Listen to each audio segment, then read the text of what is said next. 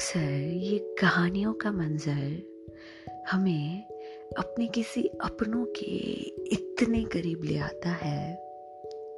फिर चाहे वो हमारे साथ हो, हमारे पास हो या मीलों दूर, किसी कमरे में बैठकर उन पुरानी तस्वीरों को देख, हल्की सी मुस्कुराहट के साथ उस तकिए को कस के गले से लगाकर हमें याद कर रहे हो।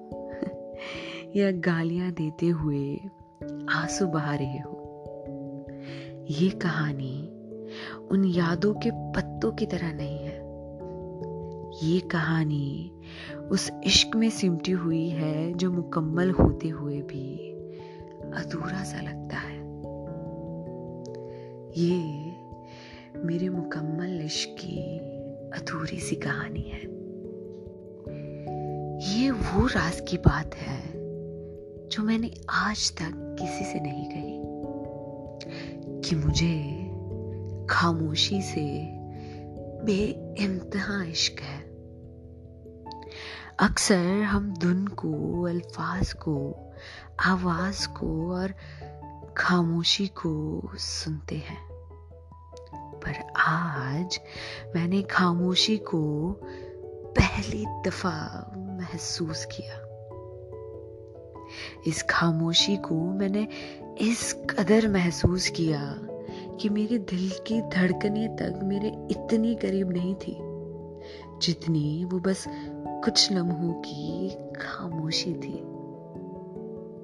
बस उन तारों भरे खुले आसमान को देख मेरी आँखों में जिस तरह उन तारों की परछाइयों को वो चाँद दूर आसमान से बस एक तक ताके जा रहा था ना उस लम्हे में मैंने खामोशी की मेरी ओर बढ़ती हुई नज़रों को महसूस किया। उस काली रात की लंबी जुल्फों में उलझे उन जुगनुओं की बोली भी आज इस कदर चुप्पी में तब्दील हो गई थी, जैसे आज उनको भी कुछ अनकहे जज्बातों का एहसास हुआ हो। उस लम्हे के छोटे से पल में मैंने काली रात की जुगनों भरी चादर ओढ़े। मेरे सर पर छांव बनी उस खामोशी की घनी जुल्फों को महसूस किया। ठंड और इश्क का कुछ अजीब सा कनेक्शन होता है। अक्सर जब हम इश्क में होते हैं या यूँ कहूँ कि इश्क में डूबे हुए होते हैं तो उस ठंड के, मुलायम से छुअन के एहसास का कुछ अलग ही मज़ा होता है।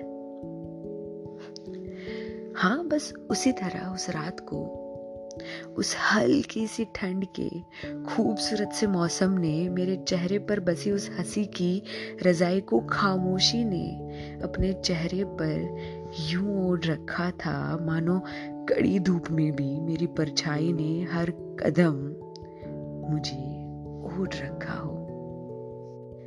बस इसी तरह उस सितारों भरी हसी रात को मैंने एक नए एहसास की आहट को अपने दिल के दरवाजे पर महसूस किया।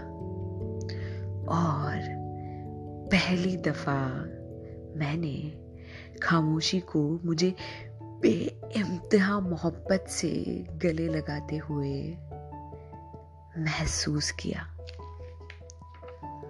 और बस यूँ ही मुझे खामोशी से एक बार फिर इश्क हो गया।